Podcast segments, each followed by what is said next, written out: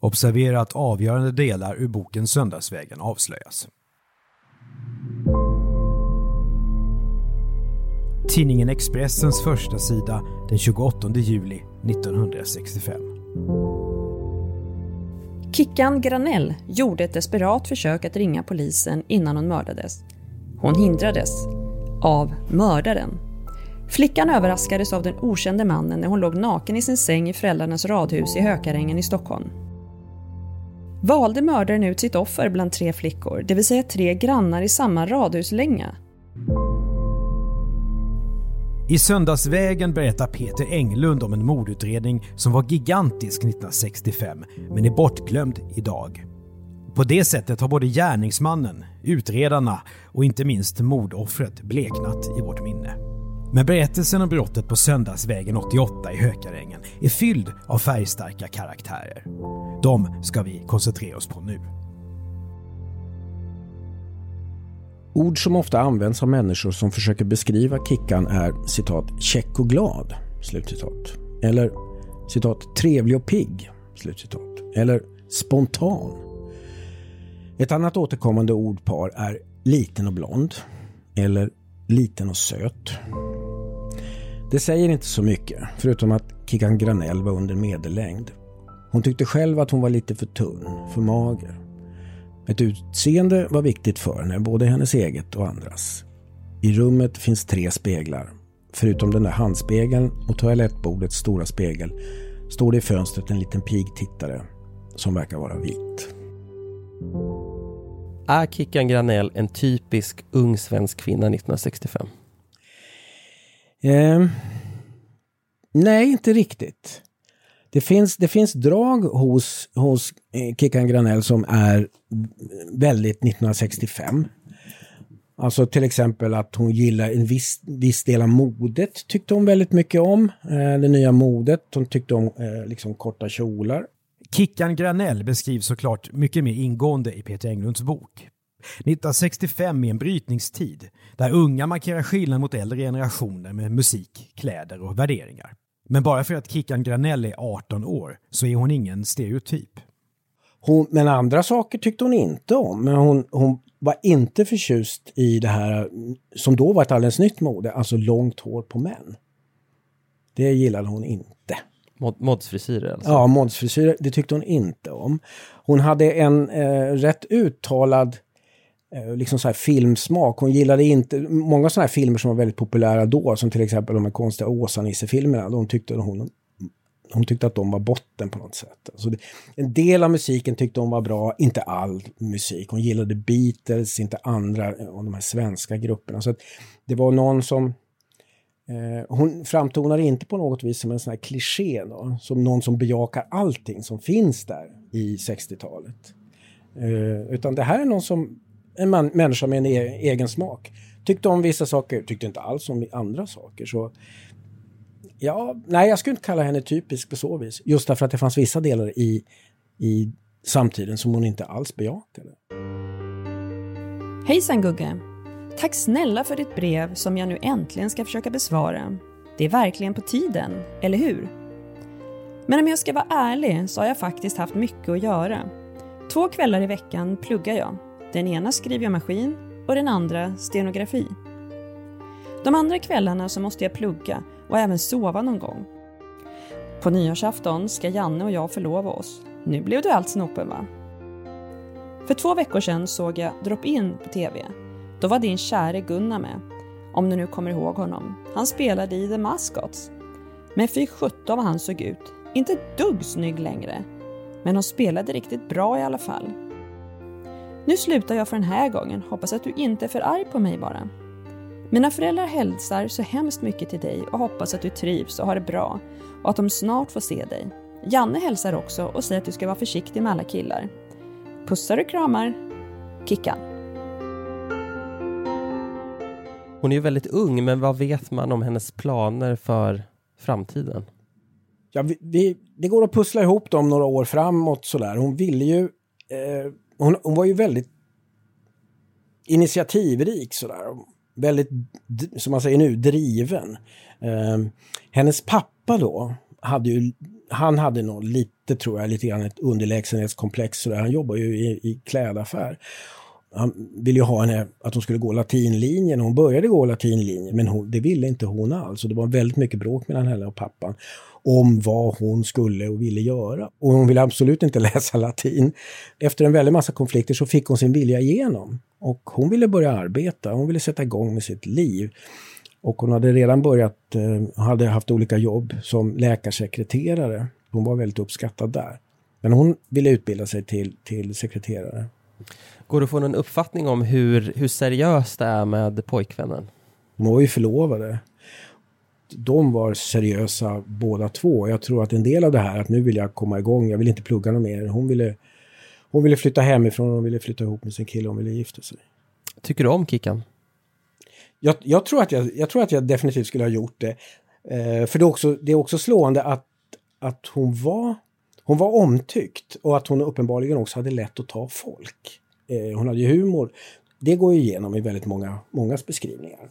Ibland så får ju böcker i den här genren kritik för att brottsoffren eh, kommer bort. Mm. Hur har du resonerat kring, kring det när du har skrivit? Nej, det, det finns ju ett problem med det och, och, som jag skriver i boken också så att det, fin, det är oftast så att säga brottsoffret är förutsättningen för, för den här typen av berättelser samtidigt som det, brottsoffret är oftast den som inte har någon egen röst. Och det hör ju del, del till sakens natur.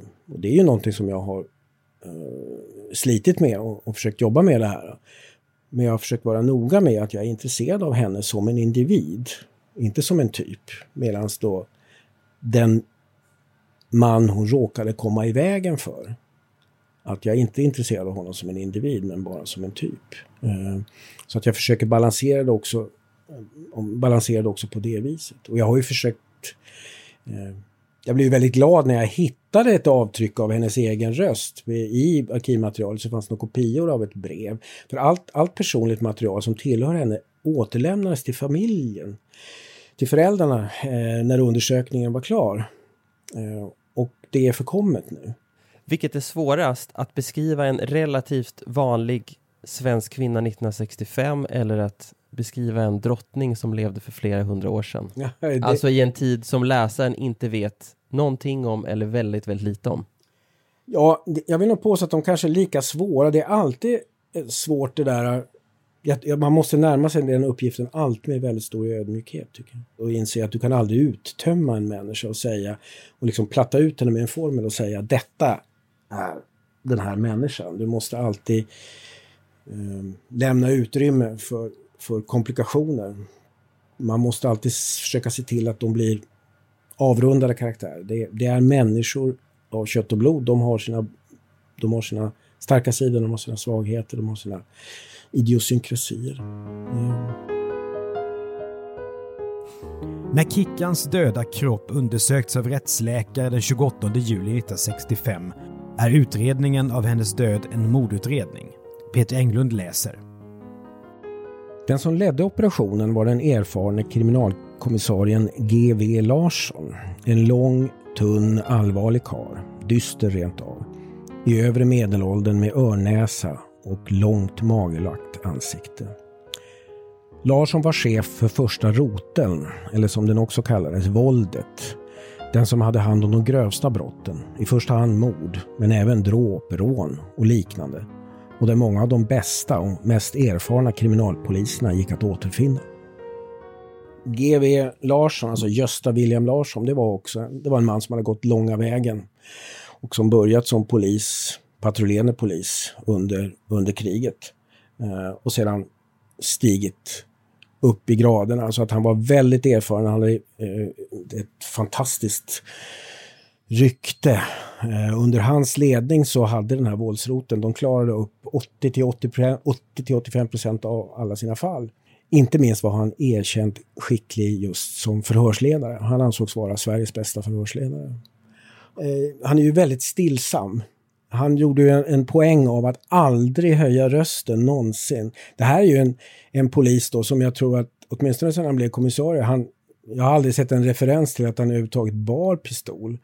också hade ett väldigt starkt människointresse. Som man ser i hans memoarer också. Det här är någon med en väldigt stark empatisk förmåga och den empatiska förmågan gäller givetvis offren. Men han har också en väldig förmåga att också eh, omfatta gärningsmannen med förståelse. Att det är en väldigt viktig del av hans förhörsteknik att han försöker förstå vad som egentligen ligger bakom. Ett skäl till varför Larsson blivit en sån framgångsrik mordutredare var att han inte bara hade ett öga för människor utan att han även besatt ett genuint intresse för dem. Hans tålamod, bondförnuft och stillsamma inlevelseförmåga gjorde att han kunde se ett begånget brott även ur gärningsmannens perspektiv. Så kommer ju Sjöwall Wahlöö ut med sin första bok också. Och i deras böcker så är det ju en ständigt poäng det här med att det är fel att polisen förstatligas. Det var ju närmast en besatthet hos dem. Märks det i utredningen av Kickan-mordet på något sätt? Eh, nej, det här med förstatligandet av polisen, det är ju väldigt nytt när, när Kickan-mordet inträffar. Och, och, det är ju inget problem att hitta eh, kritiska röster till att, att så har skett. Och man kan se en del av polisens utrustning, alltså att en del håller fast vid sabeln och sånt där. Att det är lite grann, det är någon sån här symbolisk eller jag tolkar det som hos vissa av de här ordningspoliserna, en symbolisk protest mot det här förstatligandet av polisen. Det var inte populärt bland, bland poliserna. Det, jag tror inte att det hade någon effekt på själva utredningen, så därför så har jag inte eh, tagit så mycket med, med det här. Jag nämner det, jag nämner det, men, men jag tror inte att det påverkade utredningen som sådan. Det här med att det är en liten grupp poliser som ska försöka lösa det här tillsammans, där du har flera stycken som är legendarer, Lange och, och GW Larsson och sådär. Gör det historien lättare att berätta för dig som författare, att du har den lilla sammansvetsande gruppen som ska lösa det här väldigt svåra spaningsmordet? Alltså ja och nej. Det, det, det svåra med det, det är ju att det är en väldigt stor grupp. Alltså på så vis. Det är ju, det är ju eh, GW Larsson som leder utredningen. Mm, eh, och sen så finns det ett antal personer som spelar en, en rätt stor roll i den. Alltså Vincent Lange vad det gäller det kriminaltekniska.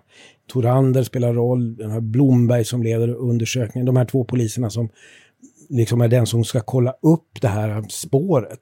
Att det är ju lite grann att jag ändå har försökt få fram och visa att det här är ett kollektiv. Och där jag egentligen, det har varit svårt därför att jag hade egentligen kanske velat ha med ännu fler namn på poliser. Men att jag, och jag tror några gånger så plockar jag bort det därför att det blev för förvirrande. Så en av poängerna med den här boken det är just att det är ju inte GW Larsson som sitter och får en, en snilleblixt som löser det här. Utan det är ju verkligen ett kollektiv. I förundersökningsprotokollet flyger namnen på män i utredningsgruppen förbi. Otto Holm, Arne Irvell, Bo Johansson, Gerald Maxén. Men också en kvinna, som bland annat får gå igenom familjen Granells telefonkataloger i jakt på anteckningar, understrykningar eller andra spår. Hon heter Aina Knekt Bergman. Jag snubblar ju över henne, det är ju faktiskt i GW Larssons egna eh, i GW Larssons memoarer. Och hon var ju erfaren och hade ju arbetat eh, länge då, men hon började ju också precis som GW Larsson, hon började som ordningspolis, eller polissyster som det heter. Så att jag tyckte hon var intressant. Det är ju en sån här person också som som är helt försvunnen. Jag tror att då tyckte jag, ja men då, då kan jag lyfta upp henne. Och också lyfta upp henne därför att hon var, hon var den enda kvinnan och jag vet också att GW Larsson uppskattade henne väldigt mycket. Mm. Bortglömd. Ett poddtips från Podplay. I fallen jag aldrig glömmer djupdyker Hasse Aro i arbetet bakom några av Sveriges mest uppseendeväckande brottsutredningar går vi in med hemlig telefonavlyssning och, och då upplever vi att vi får en total förändring av hans beteende. Vad är det som händer nu? Vem är det som läcker? Och så säger han att jag är kriminell, jag har varit kriminell i hela mitt liv men att mörda ett barn, där går min gräns. Nya säsongen av Fallen jag aldrig glömmer på Podplay. I juli och augusti 1965 är polisjakten mycket intensiv och tar stora resurser. 25 poliser med sex hundar letar spår ute i Skönstaholm, området där Kickan har bott. Vänner, fästman, familj hörs. I romaner talar man om karaktärer. I Söndagsvägen är personerna verkliga. Kickan Granells granne och vän har blivit till kött och blod när Peter Englund även intervjuat henne. Hon heter Lillan Sundin. Ja, Lillan spelade stor roll i utredningen för hon var den sista eh, som träffade offret eh, innan gärningsmannen då förstås. Och hon hade ju också en massa kunskap om eh, hon hade massa kunskap om Kickan, hon hade kunskap om området och sådär. De bodde ju grannar. Och, eh, och, hon hade ju också blivit själv utsatt för en sån här, det var, det var, ju, det var ju stora problem under den här tiden. Just med sådana här blottare, folk som trakasserade, följde efter kvinnor, våldtäkter och sånt där. Så att, eh, det förekom ju rikligt mått under den här tiden också. Så att att eh, Lillan spelade en stor roll i undersökningen, bland annat därför att man via henne fick det första, vad man trodde var signalementet på gärningsmannen. Mm. Var det givet att du skulle ta kontakt med henne? Det låg lite grann som en spärr. Att det, I och med att hon var, var så... Hon var ju med och hit, var en av de som hittade kroppen. Hon var också väldigt utsatt eh, i och med att hon, var ju själv väldigt rädd då. Eh, det var ju hennes berättelser om, om den mannen som hade förföljt henne som gjorde att då Kickan låste in sig eh, och var rädd i sitt hus. Så att det kändes inte roligt sådär när jag till slut tog mod till mig och, och, och ringde henne. Vad sa du? Nej, jag, jag förklarade vem jag var och sådär. Först kollade jag att hon var rätt person sådär. Eh, och så förklarade jag liksom vad jag gjorde, vad jag, eller vad jag höll på att jobba med och, och, undrade om hon skulle kunna tänka sig dels prata om det och att vi, om vi skulle kunna träffas. Jag fick intervjua henne och sådär. Hon ställde ju en massa frågor och som jag tycker alla var väldigt rimliga. Liksom, men varför, varför, men varför ska du skriva om det här? Det, det är ju ingen som kommer ihåg det här fallet. Innan Peter Englund skrev Söndagsvägen var fallet Kickan Granell som sagt nästan bortglömt. Annat var det när det hände. Flera kvinnor som kommit in med tips om att de blivit överfallna har fått titta i vårt fotoregister över sexualförbrytare. Så säger kommissarie G.V. Larsson om den så kallade fotospaning som bedrivs i början. Och Lillan Sundin, som var så nära Kickan, hon intervjuas av bland annat kvällstidningen Expressen. Det kanske var mig mördaren var ute efter hela tiden, säger hon till tidningens reporter Roland Aldeheim. En legendarisk kriminaljournalist som givit upphov till tusen och åter tusen av Expressens första sidesnyheter. Media får ju bananas alltså. Det blir ett enorm uppståndelse kring det. Så att det, det, dominerar ju under en lång tid så kommer det dominera första sidorna. Och även faktiskt då givetvis på kvällstidningarna. De slår upp det jättestort. Och sen har de det, alltså det är uppslag, det är massor med sidor. Eh, även, men även morgontidningarna bevakar det. Och det, finns, det förekommer även i radio och tv. Det har nog egentligen inte varit lika stort varken förr eller senare, höll jag på att säga, på den här sidan av, av, eh, av Palmemordet då givetvis. Just därför att eh, tv hade fått ett enormt genomslag. Tv-nyheterna sökte fortfarande sin form. Så att i tv-nyheterna då, om man tittade på Aktuellt vid den här tiden, då kunde man alltså hitta då världsnyheter, stora saker som har hänt i världen, samtidigt med någonting som måste betecknas som klart alltså Stockholms lokalnyheter från Stockholm. De är väldigt blandning mellan högt och lågt. Och då kunde man också lägga ner väldigt mycket tid på att bevaka ett enskilt mordfall i en förort. Eh, på ett sätt som man inte gjorde senare, som man inte gjort senare. Som rent liksom pressetiskt så gör man det inte längre på det sättet. Eller bara just att man intervjuar folk, till exempel att Lillan blir intervjuad i Aktuellt då. Och hon är fortfarande i chock. Hon har ju precis, jag menar, det, är, det har inte gått ett dygn sedan hon var med och hittade kroppen. Och hon, blir, hon får en mikrofon under näsan där och intervjuas i Aktuellt. Det var en dramatik kring det här som just det här fallet fick som var lite grann nytt. Men är det här mordet en knäck mot Sveriges självbild? Ja, alltså, jag, jag säger, det, det, det, är någonting som händer i Sverige. Det händer saker framåt den här svala sensommaren 1965. Då kommer ett antal olika händelser som just genom att de uppmärksammas så mycket av media så tror jag att de kommer att påverka den svenska självbilden. Det tror jag. Inte det här med eh, det här mordet då, som i sig var ju väldigt lockande rent dramaturgiskt. Alltså ung oskyldig kvinna hittad sexualmördad hemma i sin säng. Sådär. Det, det, var, det var liksom kittlande i sig och därför slog man upp det stort. Och att det också fanns ett, ett, en klar risk Och det sa ju poliserna själva också, det fanns en klar risk för en återupprepning. Det var därför också det fanns en, en känsla att vi måste lösa det här fort för att han, han kan slå till igen. Um, men sen samtidigt så inträffar en del andra saker den här svala sensommaren som påverkade det. Man la de här sakerna på varandra. Alltså det var det här spektakulära så kallade grodmansrånet nere i Göteborg.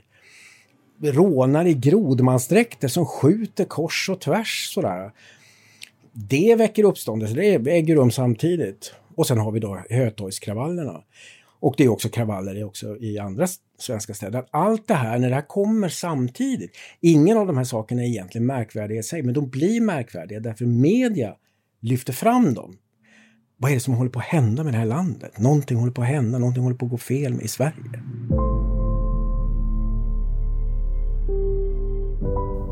Stämningen i Stockholm på sensommaren 1965 visar sig vara uppskruvad man kan ju säga att den här oerhört upphetsade rapporteringen, att den ställer ju till det på, på så sätt att när man börjar, börjar begära in tips, och polisen är ju alltid beroende av tips, så får man ju in så fruktansvärt mycket tips. De drunknar ju i dem, eh, nära nog. Eh, och jag vet, eh, läser man Sjöwall Wahlöö så finns det en hel del ironier över det här med stora detektiven allmänheten och att det kommer ju in, det mesta är ju bara strunt. Och så är det ju här, alltså gånger tio det liksom ställer ju till det i systemet. Och jag har ju suttit och tittat igenom de här tipsen och allting. Och en del är ju bara helt skogstokigt. Alltså, en del är ju riktigt galet att det kommer sådana här tipsbrev från Göteborg skrivna på runskrift och sånt där.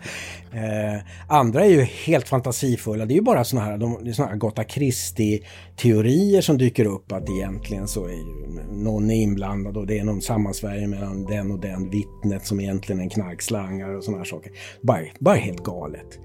Men också som är helt irrelevant, någon som kommer på att ja, det är någon kvinna som säger något sånt här ungefär så här att ja, för två år sedan så såg jag någon som jag tror var en fönstertittare. Men han kan ha varit epileptiker också. Alltså det, det så, tack vare den här oerhörda bevakningen ni får i media så, så alla som tror sig kunna säga någonting om det, ja men de dyker upp och lämnar in, kommer med de här uppgifterna som är ju, de mesta är ju bara helt värdelösa. Vid det här laget i Peter Englunds arbete har han fått tag i sumpen, alltså den del av polisutredningen som inte kommer med i förundersökningsprotokollet. Överskottsmaterialet. Ja, den är gigantisk. Alltså själva sumpen är ju på 28 kapslar. Och det är ju kapslar, de är ju liksom, det är ju ett par decimeter alltså. Enormt material. Det är ett enormt material. Eh, och det mesta är ju liksom, det, ju, ja, det mesta leder ju inte någon vart. Det är samma som att man var tvungen att gå, man gick igenom varenda som hade arbetat där.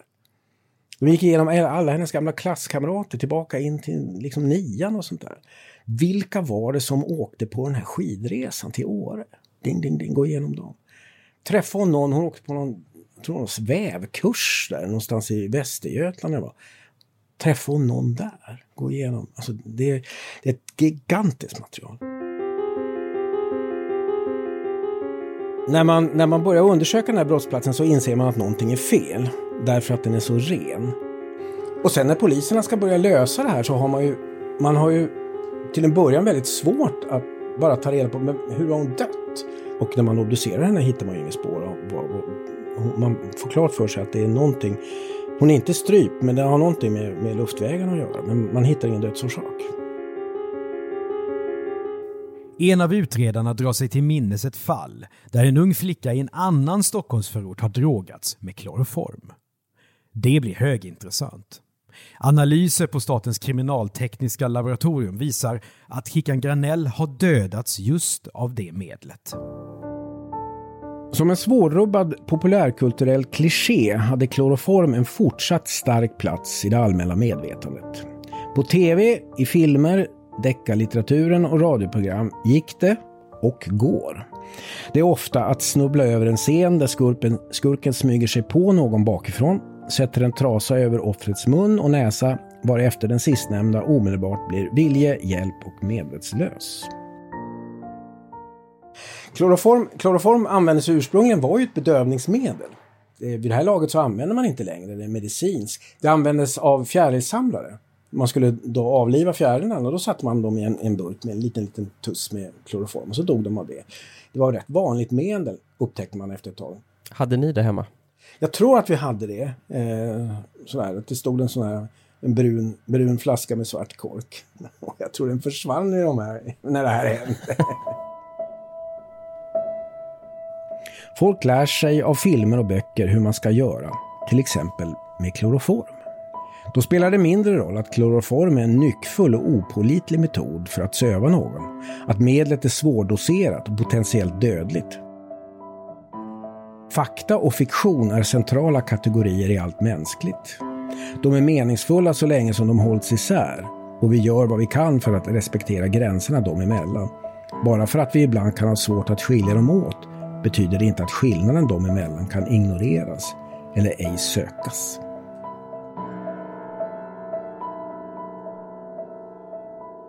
Det där är intressant tycker jag. Jag kommer ihåg kloroform från Tintin. Aha. En gång per album är det någon som blir sövd med kloroform. Kan, kan du prata lite om just det här rundgången som du beskriver mellan fiktion och verklighet och vad, vad, det betyder för, för poliserna när de ska försöka lösa det här brottet? Ett tema i boken handlar ju om det här med rundgången mellan fakta och fiktion. Fakta och fiktion informerar varandra. Och att, att ibland när människor, de flesta människor har ju lyckligtvis, man har ingen erfarenhet av brott och brottslighet. Det man vet om brotts, brottslighet, det har man från fiktionen. Eh, man, man, läser, man, läser, man ser en deckare på tv eller man läser en sån här, eh, någon bokserie av en deckardrottning och så tror man att det är så brott begås. Och så begår man brott utifrån det där fast det oftast kan vara helt bort i tok och det håller inte. Och det här, är ju, det här fallet är ju ett bra exempel på det. Det här är en människa som lever i en värld av liksom ihoplånade fiktioner. Därför att det är ingen som i verkligheten har använt kloroform för att döda någon. Det, det, det, funkar inte så. Det, det är på så vis ett unikt fall. Det finns något tidigare fall, men det är mer av ett, olyck, det är ett olycksfall så att säga. Det var inte avsikt, det var mer dråp då. Så att eh, för, för polisen är det här med kloroform, det är någonting som man liksom, det finns inte på deras karta.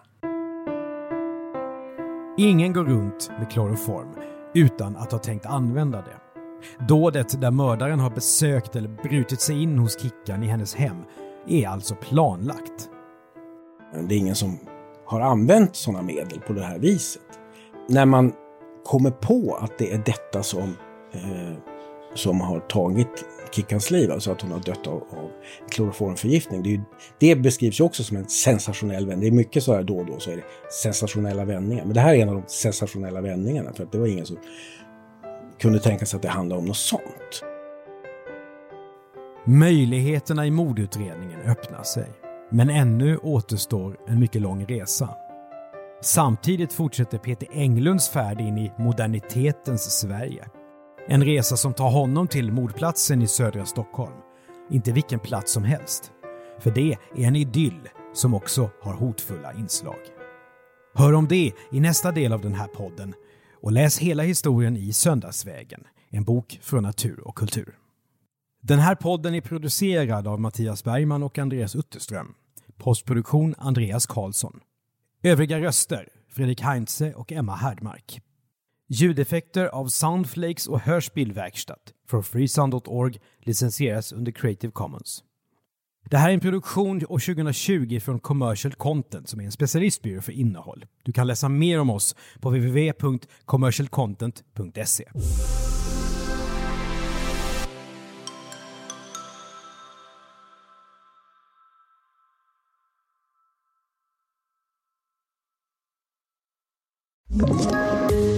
Poddtips från Podplay. I podden Något Kaiko garanterar östgötarna Brutti och jag, Davva, dig en stor dos skratt. Där följer jag pladask för köttätandet igen. Man är lite som en jävla vampyr. Man har fått lite blodsmak och då måste man ha mer. Udda spaningar, fängslande anekdoter och en och annan arg rant. Jag måste ha mitt kaffe på morgonen för annars är jag ingen trevlig människa. Då är du ingen trevlig människa, punkt. Något Kaiko, hör du på Podplay. Därför är gardinerna.